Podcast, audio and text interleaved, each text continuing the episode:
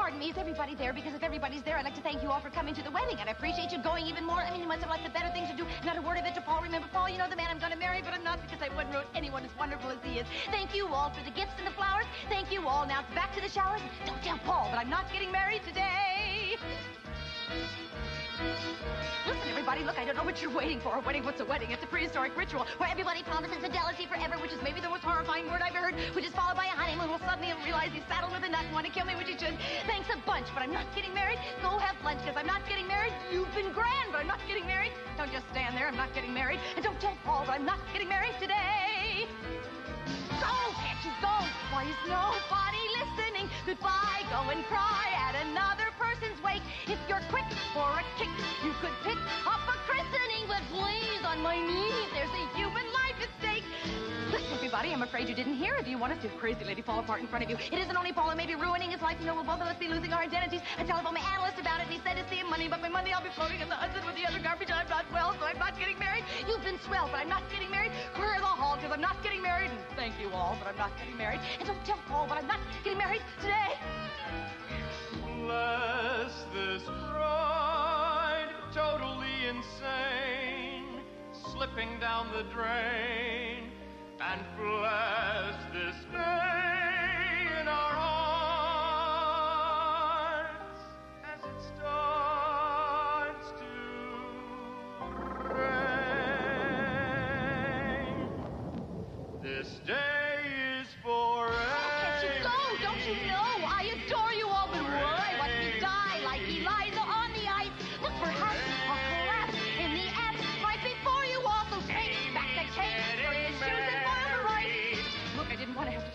may be coming down with hepatitis, and I think I'm to faint. So if you want to see me faint, I'll do it happily. But would it be funnier to go and watch a funeral? Thank you for the 27 dinner plates, the 37 butter knives, the 47 paperweights, the 57 candle holders. One more thing, I'm not getting married. softly said, I'm not getting married. with this ring, I'm not getting married. easy I'm not getting married. Let us pray. I'm not getting married. Let us pray. I'm not getting married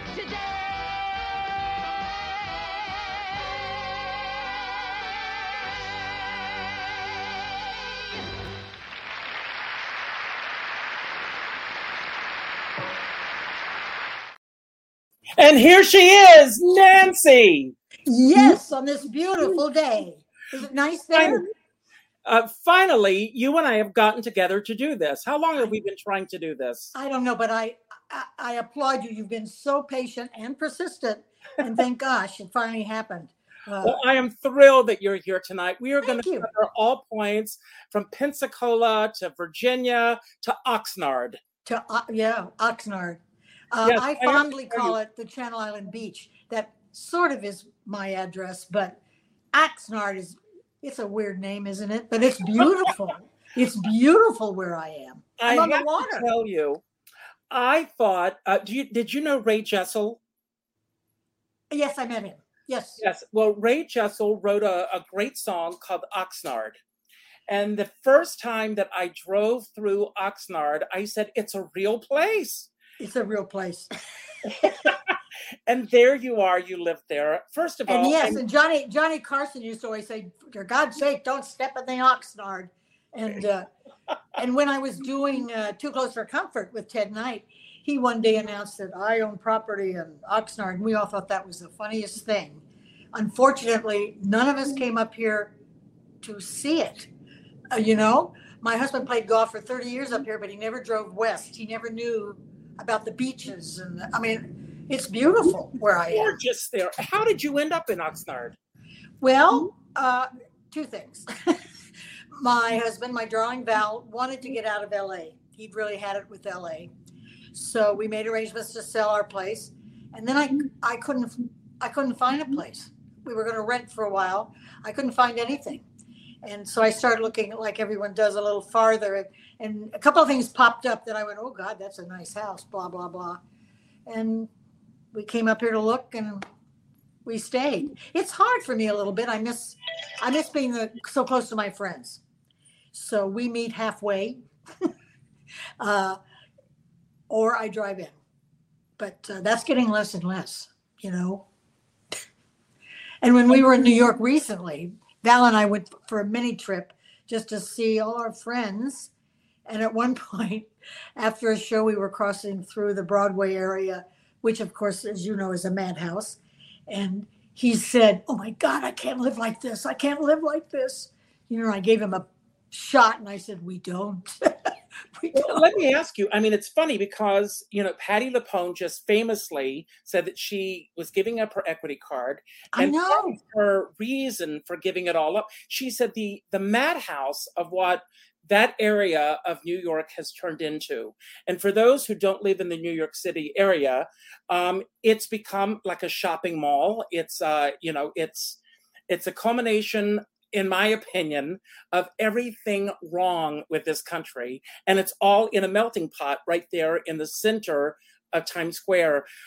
Coming back to New York and having spent so many years doing theater here, what is that experience like coming back and looking at what has changed, uh, not only in the geographic area, but Yeah. also in the business itself? I, uh, you know, I've been thinking about it a lot because I'm going through my memorabilia, which I'm donating to my college. Um, I never wanted to leave New York. I was so happy there. I had become successful very early on. And, uh, you know, I loved where I lived. And then it came to the point where my manager said, I can't even, I can't get you a job anymore, even in summer stock, because you're not on television. So he kept saying, you, you, you know, you got to do television. And I really had, I mean, I had done some, I'd done the variety shows and game shows, you know, those kinds of things. But I, I, I just, I didn't, that wasn't in my future for me. But I came out uh, and I'd come out a few times before, done some interviews, and then just gone right back to New York. Uh, but then I came out this one time, and within a week, I got a series. So, you know, I took it, and uh, you know, it made a big difference in my life. But I always thought we'd probably move back to New York, but we didn't. My husband got busy directing television, and uh, you know, here we are. And we went back a lot because I had an apartment there. Um, but then they kicked us out of my apartment because we weren't there long enough every year. I uh, the lawyers took me to court for two, three years.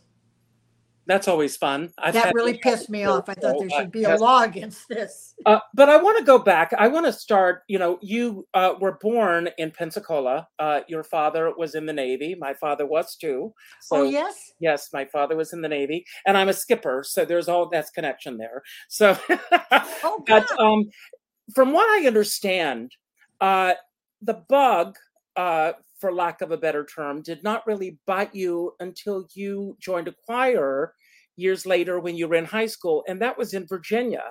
What changed?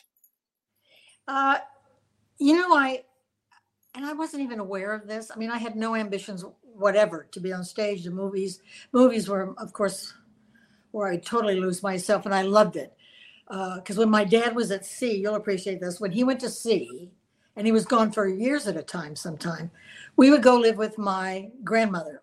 My mother and my sister and I would go live with my grandmother in Mount Carmel, Illinois.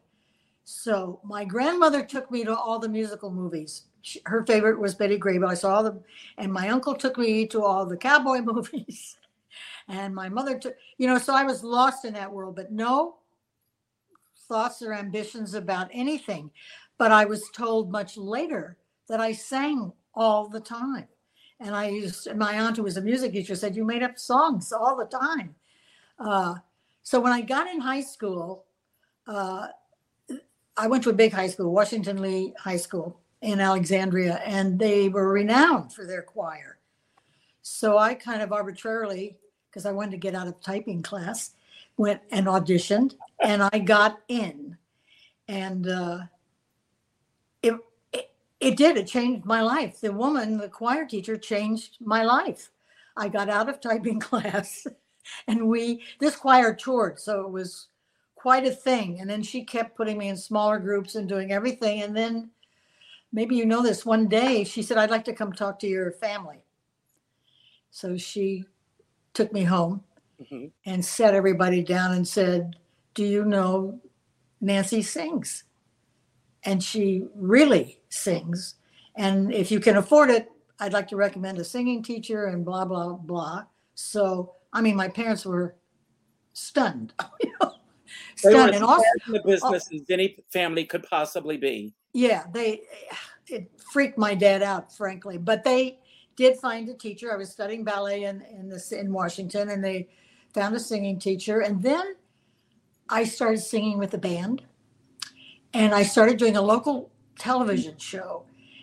And I was in love with Jane Froman at that time. Ah, yes. So my my big song was "I Believe." For I mean, but my parents wouldn't let me continue because I had to join the union, and that is too bad, because you know I had to pick my own songs and do you know do that kind of thing. So I'm sorry they didn't let me continue.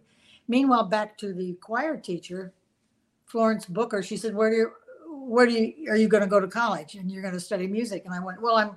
I got accepted by Duke University. She went, Oh, no.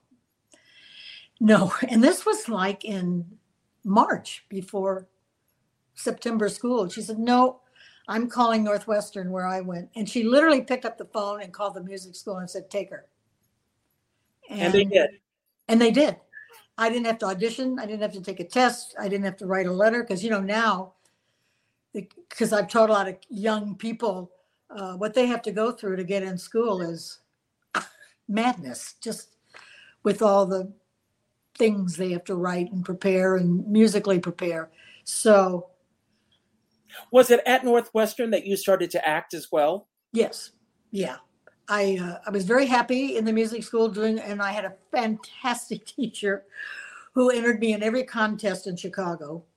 So I won a contest. I sang Carmen excerpts with the Chicago Symphony. Oh God, I wish there was a tape of that. I weighed about 95 pounds. I played the castanets. I, I mean, I did the whole bit. Well, Uh, well, something else happened while you were there. You ended up in Life magazine. So, I did.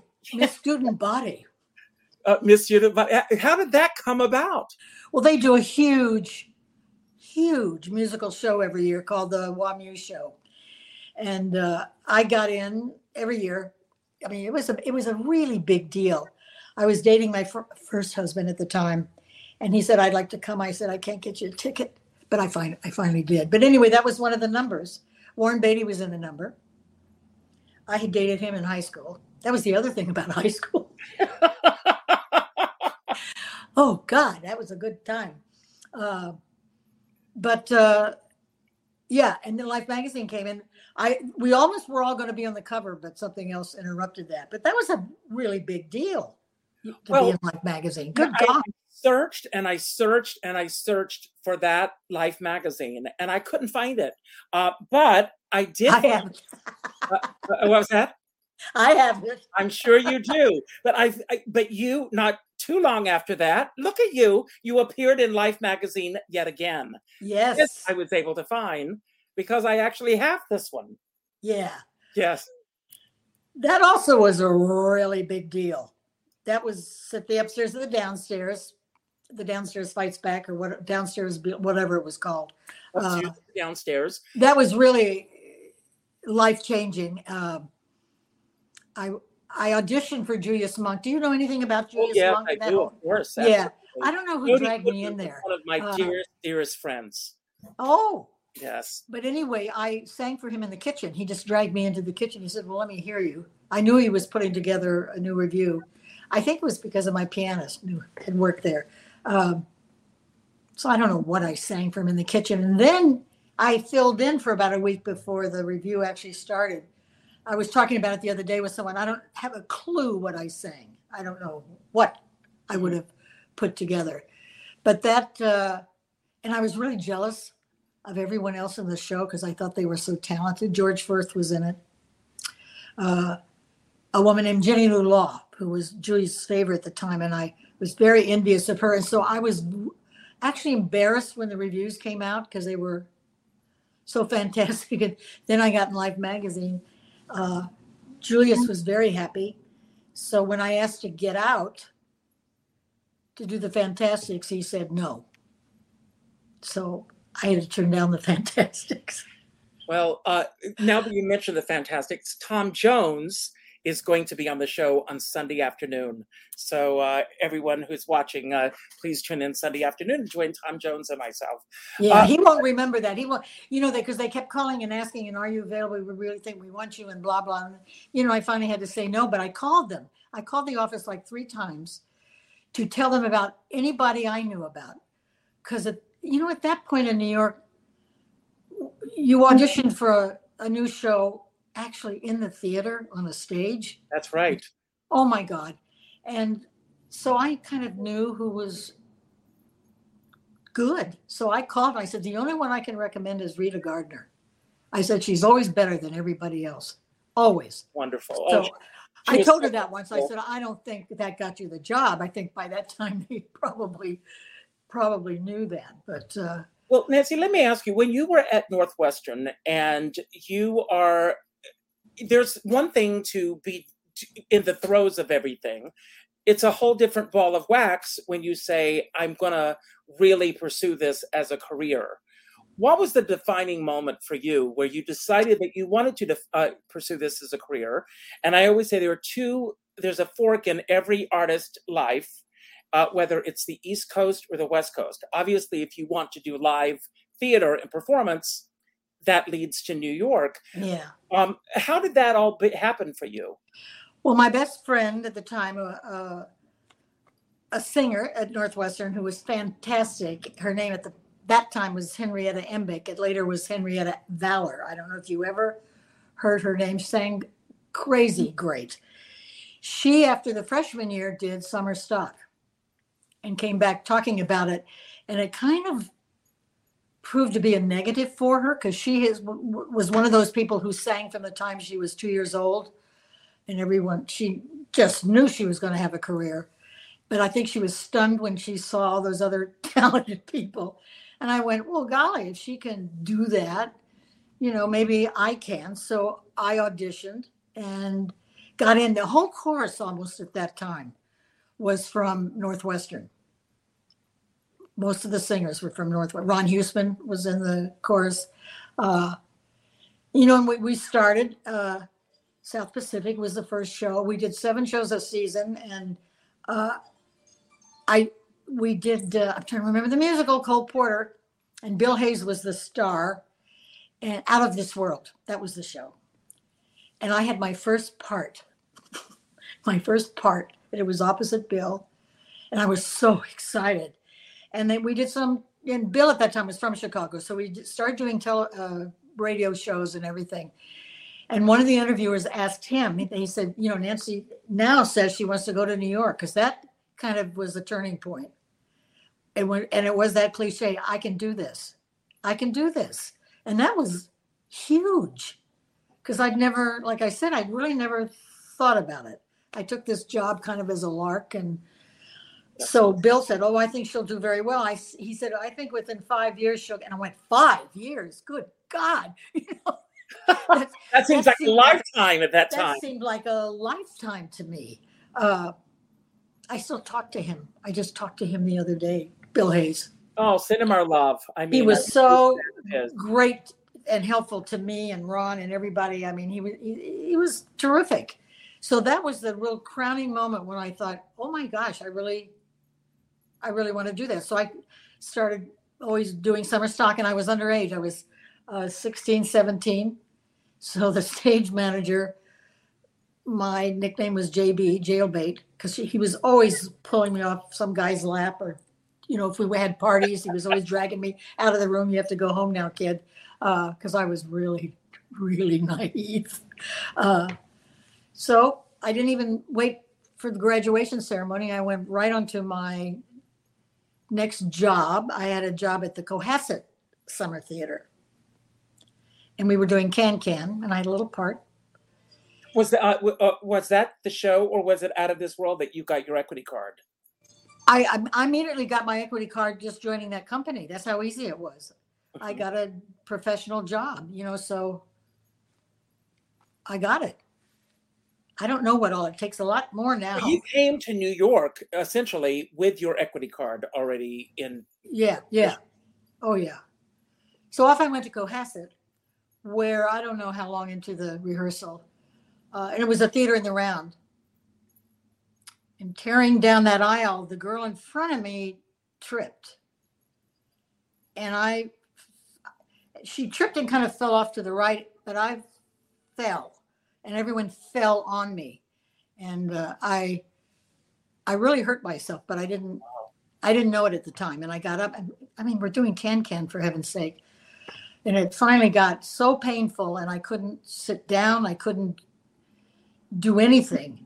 So uh, the man I was dating drove up to see me and he had to rent a uh, station wagon because I couldn't sit. He laid me down, took me to a specialist, and I'll never forget it. He did a, two little tests on me and he said, Oh, my darling, you have to go home. You have to go home. You've cracked your spine. You've got discs. Oh, You've got discs out of whack. Uh, so they built. They had to. They built the theater built a special wooden seat that would fit in the plane seat that would keep me kind of in the right, you know, place. And home I went, sobbing. I mean, you know, I was 19. I thought I was so charged up because after that summer, boy, I was you know, going into New York. And uh, thank God that was a period where they didn't do much about backs at that point. My dad took me to a specialist at home, a Navy, the Naval Hospital, and he said, "You're so young. We don't, we don't, we want to leave you alone. If you have a place like with your folks, he said, just go lie down." So they dragged a mattress, they put it on the floor in front of the TV in the living room, and I was there for about ten months wow. on Wow. the floor. I Uh, have to ask you how you know it, it was interesting in 1983, and I had been in New York for I came to New York in '79, but in 1983, while I was doing summer stock, I ate a tainted shrimp, and I got and I got uh, deathly ill from it. I almost died, and Oh uh, I went back to South Carolina to recuperate where I'm from, and it took me uh, almost nine months to recuperate. And wow. and then uh, when I was well enough uh, to, I, I ended up auditioning for a show there. I did the show, and the day after the show closed, I was back in on my way to New York City because I missed it so much. I wanted to be back. Um, how long did it take you to get to New York? Well, I. I got up slowly. That's your agent calling, by the way. oh, he never calls. He's calling oh, tonight. that's another story. Um, I started doing therapy, swimming, and they put me in this hideous brace. And I asked the doctor, I said, Are you putting, you know, doing this because I really have to be that still? And then he, or because I move too fast? He said, You move too fast. So I wore a brace for a little bit. I went back to Northwestern for about a month and worked with my singing teacher and then arrived in New York in the middle of winter on just a terrible day and moved in with two friends from school, the three of us in a studio apartment. I paid $35 a month. Uh, and I was so happy. And I, I actually started working quite quickly. I took a uh, opera workshop class with the former conductor of the Chicago Symphony. Uh, and then I, my uh, roommate was a model at that time in New York. Uh, so she dragged me to her office one day with her, and I was reading the showbiz papers sitting in the outer room. And she said, Come meet my agents. And so I went in, and uh, they were really darling. And they said, What you doing these days? I said, Nothing, but I just found out about an audition. I said, I don't have an agent. And he said, Give it to me, I'll call. So they called and got me an audition for The Boyfriend that had just opened off Broadway. Wow. Gus Schirmer. Did you ever know Gus Schirmer? Uh, yes. Yes. yes. Uh, so they Yeah, called. I got an audition and. I sang. Uh, it's never too late. Yeah, it's never too late to fall in love. That one. I did it slow as a ballad, and then I did it as fast as you can imagine, dancing at the same time, and got the job. So I I went on tour with it, and that was and I'd already done a few little weird jobs off Broadway, not, none of which were any good, but uh, that that was really fun. When I got back, I got married right away, and then because of Gus Schirmer, I got another off Broadway job called Diversions for five plus one, and again just got crazy. I got crazy good reviews, and from that I got an agent and got, you know, then it then it really started. So that was fun. Steve Vinaver wrote the review. Carl Davis and Stephen Vinaver. Do you remember Stephen's name? I- he wrote the the Mad Show. Oh, okay, okay. Yeah, yeah. But Nancy, you know, we joke about uh, agents and managers. Uh, did you begin putting a team together for yourself, or was it just? Uh, Should have. when I look back, I thought, man, I didn't know how to do anything. I had a very top. Oh gosh, my thing just went cockeyed. No, I'll probably be cockeyed the rest of the time. no, Um, I had a manager, business manager, and an agent. But, you know, I, and after I got Do Re Mi, I mean, right away I was on the Ed Sullivan Show and all these shows. But it never occurred to me to God, God, I need to find a pianist and work on stuff all the time so that I'm ready for, you know, Well, I want to go back for a moment. I think, if I'm not mistaken, you your Broadway debut was stepping into The Sound of Music.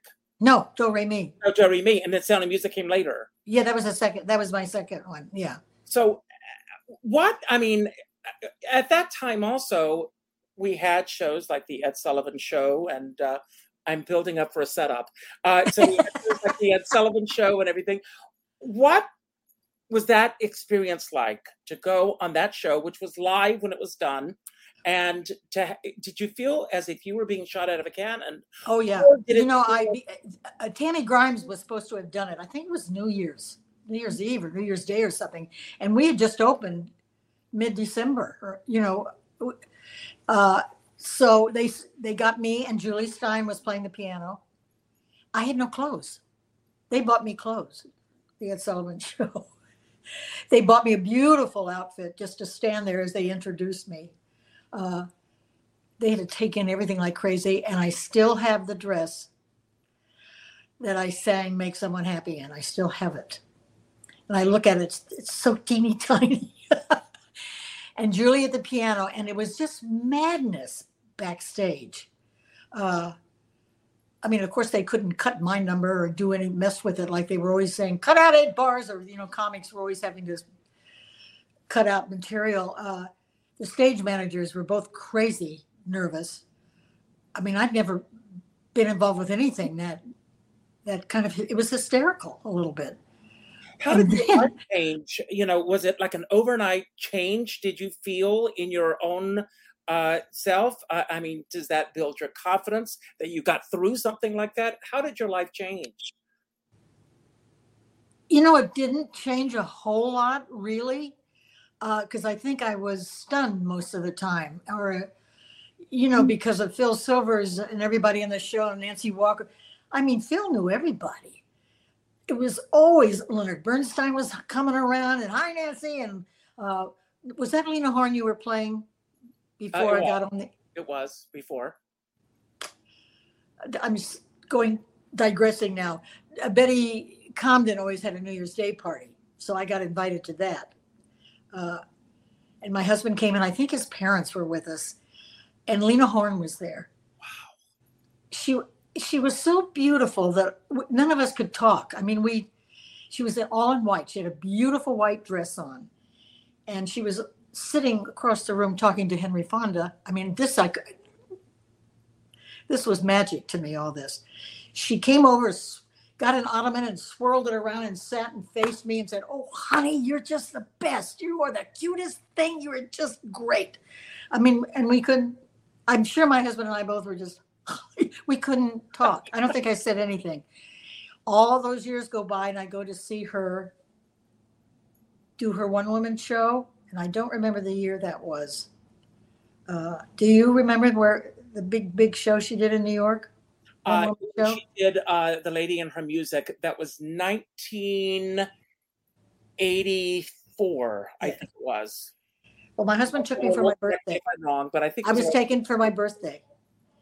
Just of, and it was interesting because I someone else had taken me years before to see her in a club, and she was of course wonderful and gorgeous, but not very talkative or overly warm, you know, to the audience. Mhm. So here she is. I mean, the dress is loose and flowing, and I mean, she's really in her element. At one point, she said, "And today is my birthday," and I stood up in the audience and said, "Me too." And my husband, sit down. Uh, oh, good for you. I sit down. I, you know, it was so. I was so flattered. I mean, you know, I thought, oh my God, I'm in such good company, Lena Horne. So, yeah, she was something. Now, getting back to your initial queries about did it change my life? Uh, not really. I- I- I was thrilled with it and knew that, that it was kind of exceptional. But I really was very busy doing this show, and they they sent me out. I was the one with David Burns. We did all the publicity.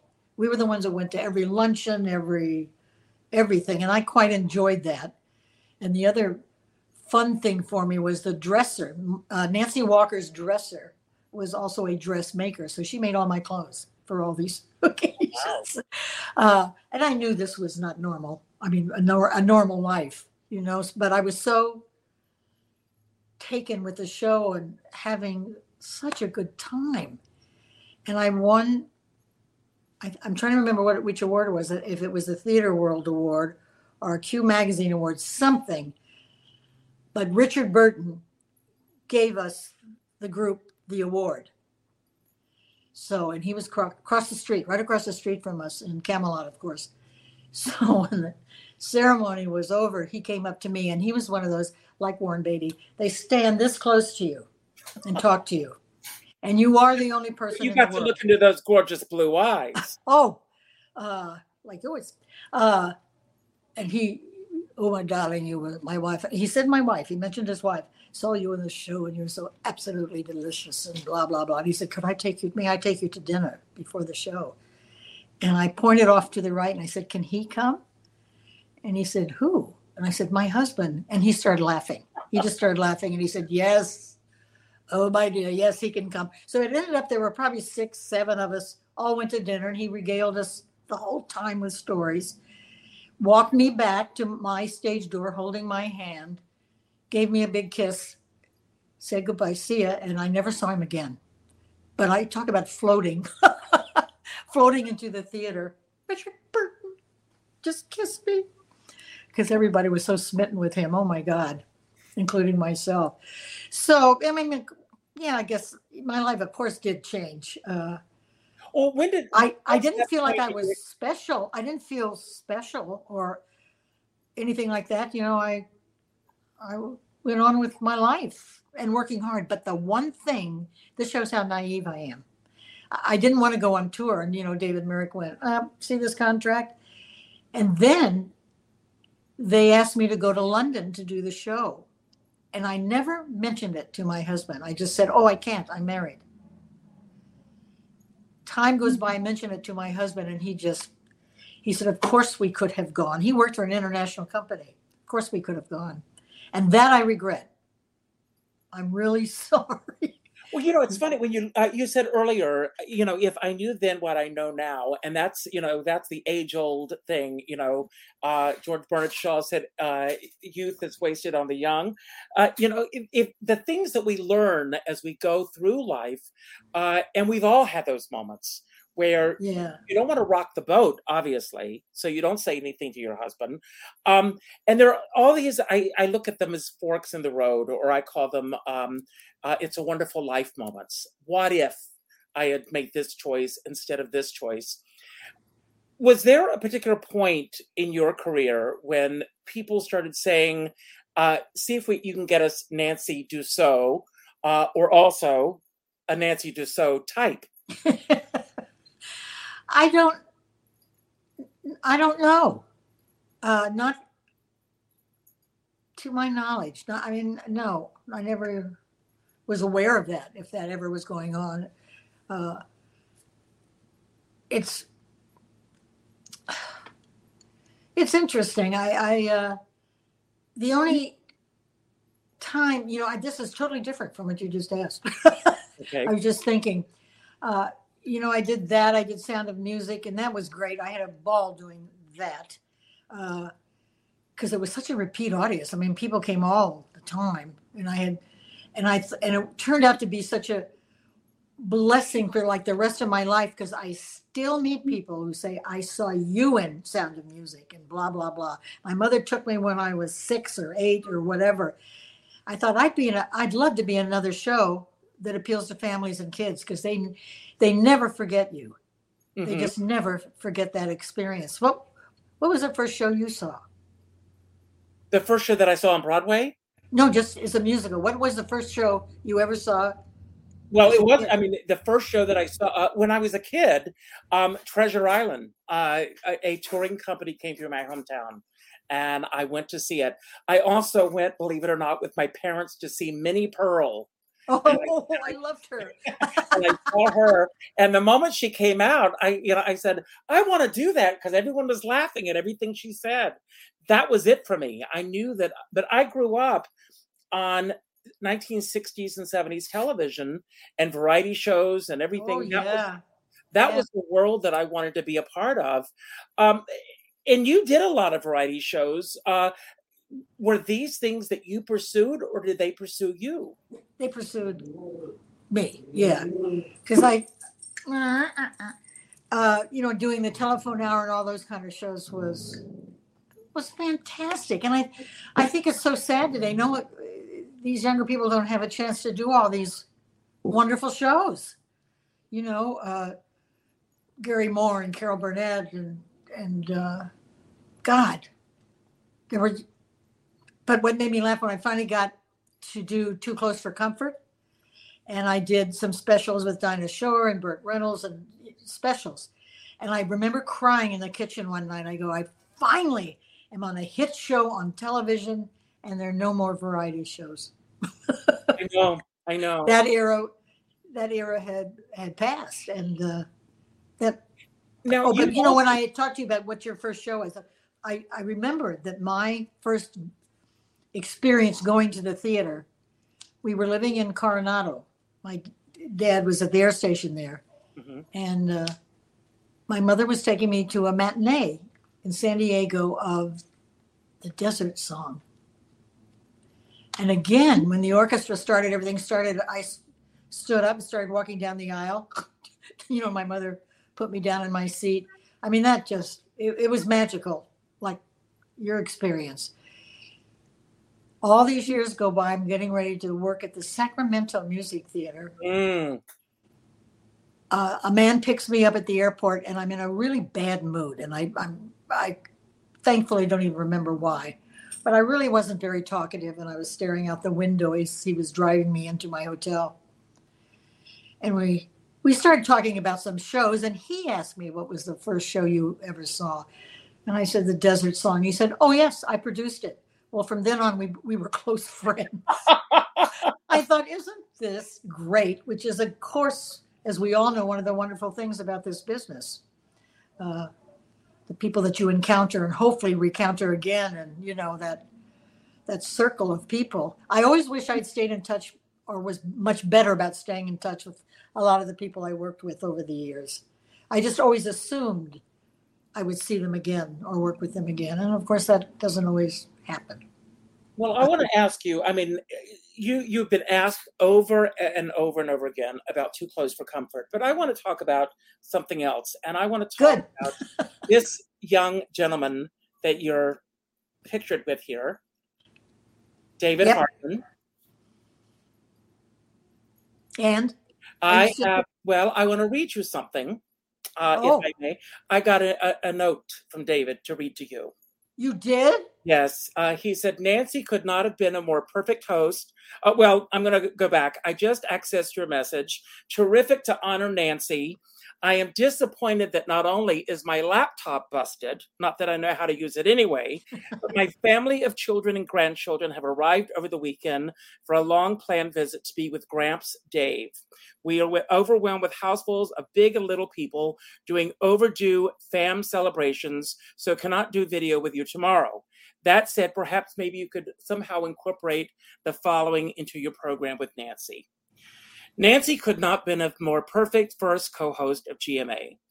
Those days were challenging for all of us to try to create a new morning news and information program with all of us learning new skills daily. Nancy was and is one of the most talented leading ladies of Broadway, super singer, and actress who transferred her talents, warmth, charm, and unpretentiousness to our joint efforts.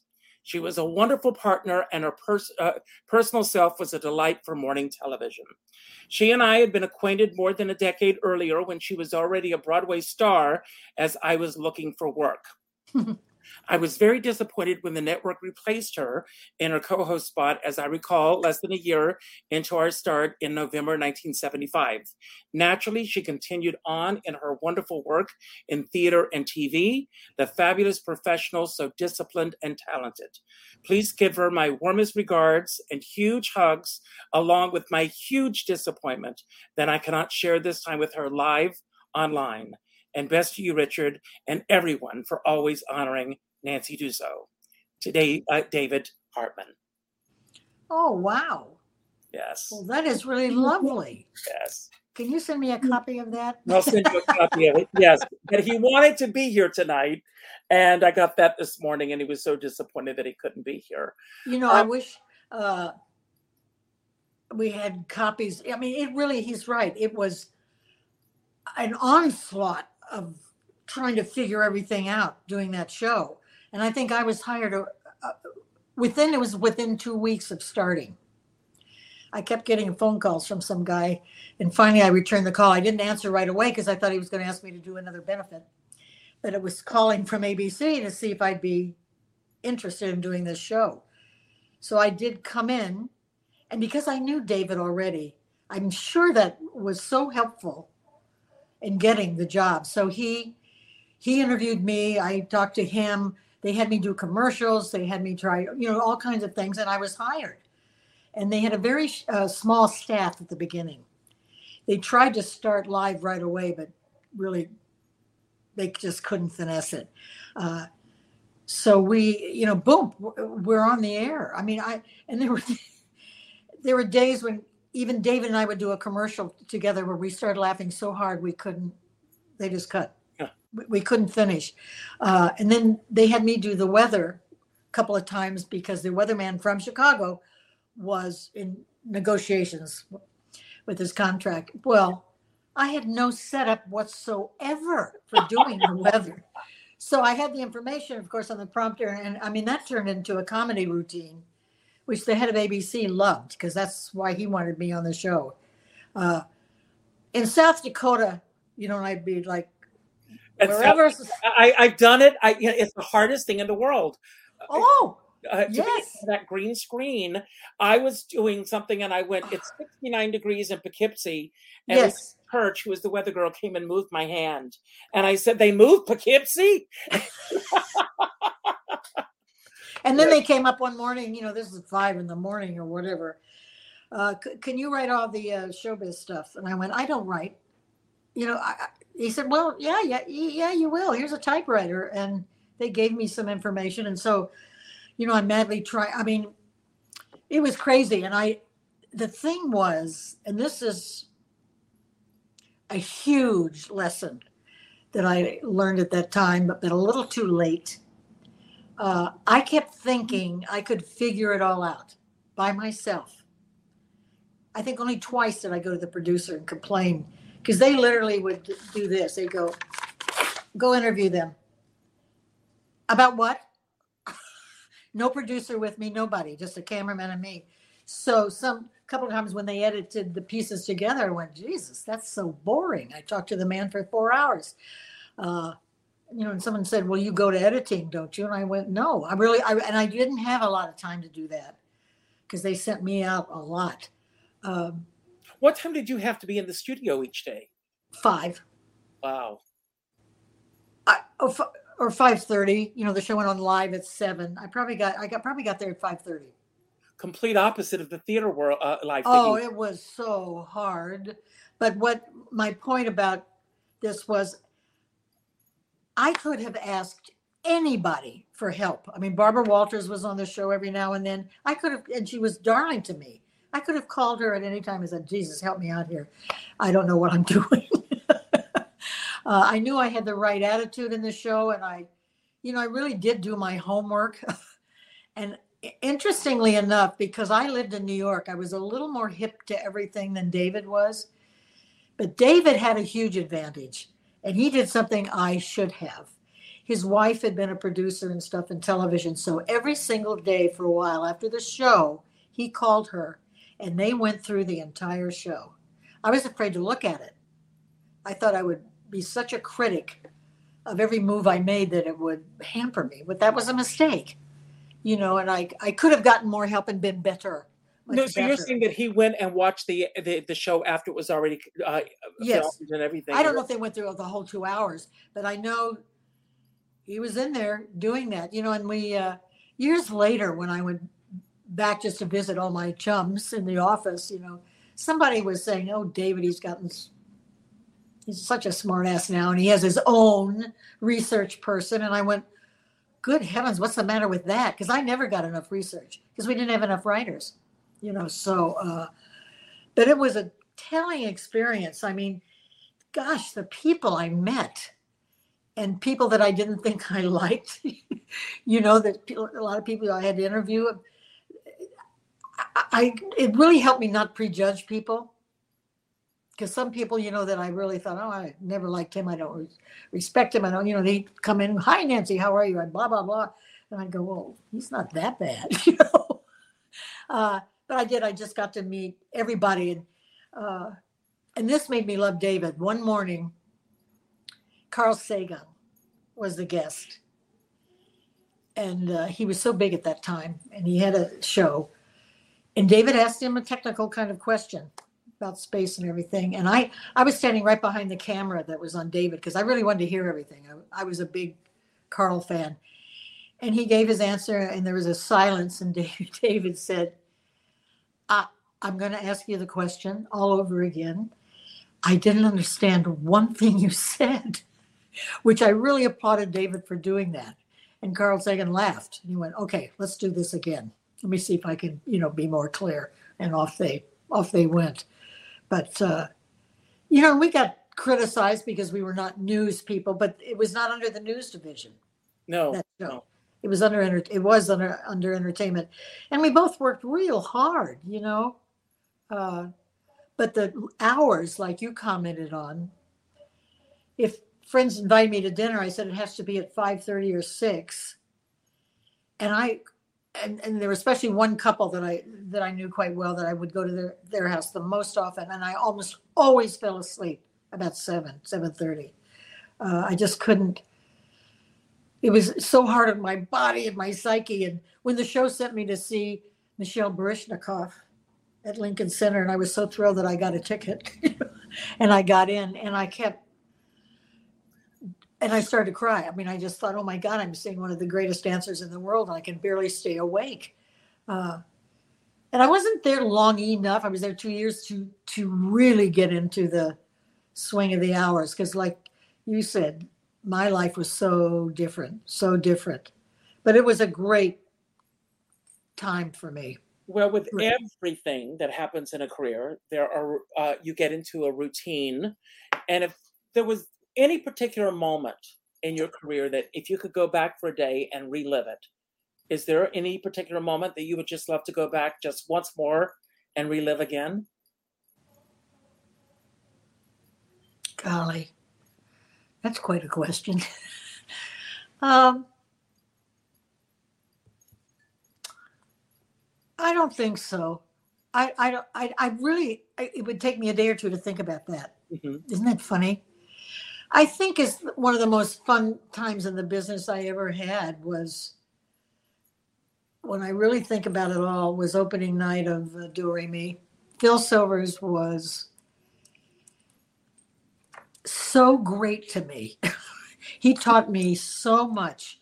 And my opening number, you know, he he was the guy who discovered me at a coffee shop or donut shop, whatever it was, and he was so sweet. And he he would pull a chair around, and uh, it was right on the lip downstage, and he turned the so his back was to the audience, looking at me on opening night, and he just gave me such a smile and a wink, and he let him have it, kid. He let him have it. You know, he was that kind of Generous. with me. And you know, the place went crazy. I mean, it was that was such an introduction to Broadway and the business because it had it had like seven. I'd have to count again. I'm going to say seven of the best character actors in the business in the business in the business, and that was a real learning lesson for me because I would watch these guys who only had a few scenes go off and perfect every moment, word, movement of their bits on stage.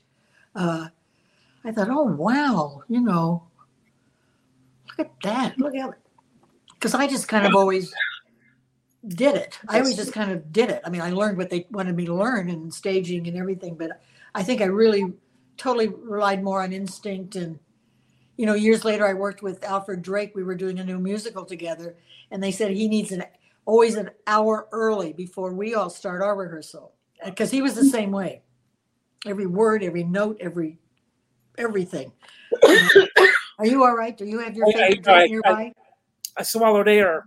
uh-oh I got excited about Phil Silvers. Sorry, keep I- going. I'm sorry. I just I just loved him. I was, and he was crazy. He and Jule Styne uh, were so funny because they were they gambled. They were big gamblers. I'd see Jule running in backstage every night and go into Phil's dressing room and then blabbing away. I mean, it was it was such a scene with all the people and the John Kennedy was coming one night and I looked out one because I was so far downstage singing. You know, Ingrid Bergman was sitting there, and I mean, it, but I thought that was normal until as the years went on. I went, no, none of that was normal. This was an exceptional situation because people really loved, really loved Phil. He knew everybody. I mean, everybody came, you know. So it uh, it really was a revelation to me. Well, I want to mention some names, and I just want the first thing that pops into your head when I mention their names. Uh, Pat Carroll. Loved her. I just loved her so much, and uh, uh, Audrey Meadows. I liked Audrey. You know, at first, uh, that was a kind of woman in the way she, her life and all dolled up and unfortunately smoking all the time. Mm. Uh, but she was on enough that I got to know her better.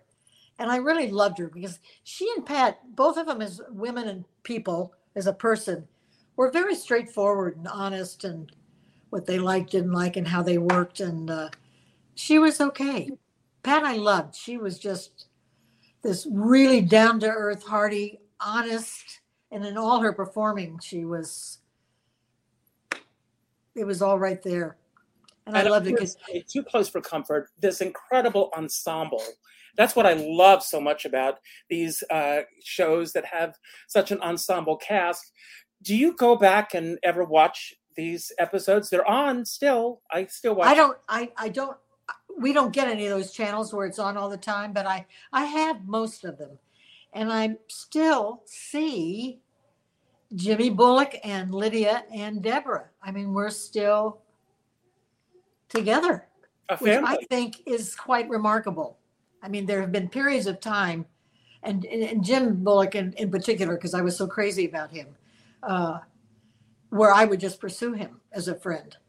You're not getting out of my life, you know. I I really care about you, and uh, and Deborah was up here a couple of months ago, you know. So and uh, Lydia called kind of out of the blue, and she and her partner came. You know, we all met for lunch and stuff. So it's it's good and it's been so interesting to see how they've all how we all have changed and adapted and you know gotten on with our lives Someone else who wanted to be here tonight, but unfortunately was not able to be here, was Car- is Karen Morrow. So, yes. So, it, I mean, what a great long friendship the two of you have had. oh i know i know and that that was again now i don't know what the results would have been but you know when we did our concerts together and appearances together it was a very unique thing two women had never done this. And I don't I don't know what all she told you about it.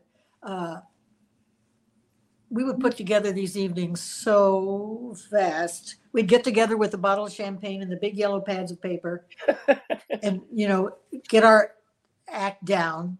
And did she ever tell you how we found our pianist? Did she ever tell you that story? No, no. We were in Joe Allen's. We had lunch and we were talking about it, and we had a concert in a week, and we didn't have a pianist. And uh, my friend Sheila Ray said, "Well, there's a wonderful guy I've heard of named Bill Schneider, and he lives somewhere near Joe Allen's. He's on that street." So this was like three in the afternoon. We'd been sitting there a long time. I said to Karen, I'm going outside. And there was hardly any traffic. I went outside, stood in the middle of the street, and yelled his name. And then Karen, and then Karen came out and yelled his name. And from the fourth floor, fifth floor, window opened, and this guy with the long hair that kept falling out the window, yes. Rapunzel, Rapunzel. So we screamed out all our credits and told him, you know, he said, I don't really do the show tunes. He said, Oh, come on up. And we had some of our music with us. So we went on up and he was, he said, I don't know this song. It was Sound of Music or something, as he's playing like a maniac. So he said, Sure, I'll do it. And then he said, By the way, would you like a cello player? My friend uh, here is uh, leaving to go to Europe. He said, So we said, Yeah, bring the cello player. And we had a ball. He was, and still is, fantastic, fantastic. So we did two of those evenings at town hall, and then we came out here and did our act, and then we were hired by CBS Cable to do some shows. And our both of us had managers at the time, and they went, "Isn't this cute?" Not one of them thought, "Hmm, maybe we should call Columbia and book them, book them places like the Callaways or something." I mean, it was, and when Well, we sang here in LA, I I can't tell you who came. Everybody came. Big movie stars and stuff. I mean, it was we were really having a good time. Well, Nancy, you and Karen should come to New York and do 54 Below one night, and the place will be packed with a line all the way to Joe probably would. I mean, when when we listen and I listened to some of our singing at that time, I went, "Oh my God," because we were both in primo voice. We were at the. It was. We couldn't have been singing better, all, both of us. Voices so big and full and beautiful. I mean, Karen. They always say that the belter, but Karen, Karen's belt voice, if you want to call it that, is has always been a beautiful sound. It hasn't been that ah, which everybody sounds like. Everyone kind of sounds alike to me now. Uh, both of our voices, I thought, were very unique and beautiful, really beautiful, and we just we had a ball, and we were very creative. And uh, I don't know if we would ever do it again. My voice ain't so hot right now, and she doesn't want to sing anymore. She doesn't want to get dressed later at night. Well, it's but you're wish. right. I think if we did, wish. Nancy, I could go on forever uh, with you, but Me I want to too. respect your time. I'm crazy about you. Thank you so much for doing this with me today. Oh, I, and I for everyone who's watching, I'm going to give my closing remarks, and then I'm going to let you give your closing remarks, and we're going to close with uh, two clips that I pulled. So, uh, first of all, I want to thank, uh, and when you speak, it could be about anything that we spoke about that you want to build upon. Uh, anything that we didn't speak about that you wish we had, or just any final uh, message that you want to leave everyone with. And when you say goodbye, uh, Yeah, my hu- my husband's just arriving. Uh, th- that's fine. Okay. Uh, we're going to get there quickly, but I want to thank. Uh, your dog on Hang camera. on one second. Come here. Come here. I won't be able to stop him. No, bring him on camera. Come here. Wait, you're going to be on camera. Come here. Hey, hey, hey. I can't get him. I can't get him. No, he's camera shy. But No, he uh, he sees Val. He's that's going crazy. fine. That's fine. Wrong. my dog does the same thing. Um, I want to thank everybody for being here today. Uh, I know that I can speak for Nancy when I say this. When you spend an hour or more with us, we don't take it lightly. So thank you for all being here today. I hope you enjoyed today's show. And please, I mean, there are clips on YouTube, there's so much out there. Go and enjoy it. I found a phenomenal uh, episode of you uh, with Carol Burnett and Dick Van Dyke on the Carol Burnett Show this Oh. afternoon, and I it was so much fun to watch it. Have you seen it? No. I'll send it to you. Uh, Okay. anyway, everyone, uh, I always end every show by telling everyone to go out and do something nice for somebody else without expecting anything in return. Pick up the phone, Nancy. I want you to do the same thing. Pick up the phone and call someone you have not spoken Okay. to in a long time. I Not an email message, not a text message No, no, I'm not. I, inbox message, a phone call, and let that person know how they've made a difference in your life. And trust me, you'll make a difference in their life. I have a dear friend, he says, We're all in the same storm, but we're in different size boats. And I always say, I don't care what size boat you're on, as long as you have a skipper by your side. And with that, Nancy, I'm turning it over to you. And thanks everyone for being here.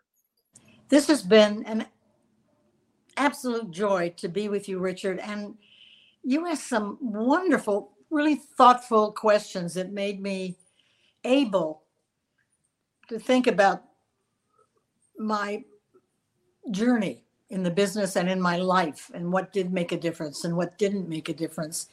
And I'll kind of close with when I talked about if you need help, ask for help. When I f- first started doing my act, I started asking people for help. I needed advice. I wanted a special song. Billy Barnes wrote me a special song. I just needed I needed help. Uh, so I have been trying to do that with people I've met in the business and offering whatever advice I can and help I can in the business or not. Uh, as Richard said, be good to somebody, everybody. Call somebody, tell them how wonderful they are, how special they are. This has been a joy, Richard. I'm, I let's do it again. Can we do it again? I hope so. Bye bye. Now, Nancy Dussault, the Sound of Music, and her Sound of Music youngsters open this section with delightful Do Re Mi. Start at the very beginning. A very good place to start. When you read, you begin with. When you sing, you begin with Do, Re, Mi. Do, Re, Mi. Do, Re, Mi. The first three notes just happen to be Do, Re, Mi. Do, Re, Mi. Do, Re, Mi, Fa. Oh, come. I'll make it easier for you. Listen. Doe, a deer, a female deer. Ray, a drop of golden sun. Me, a name I call myself. Far, a long, long way to run. Sew, a needle pulling thread.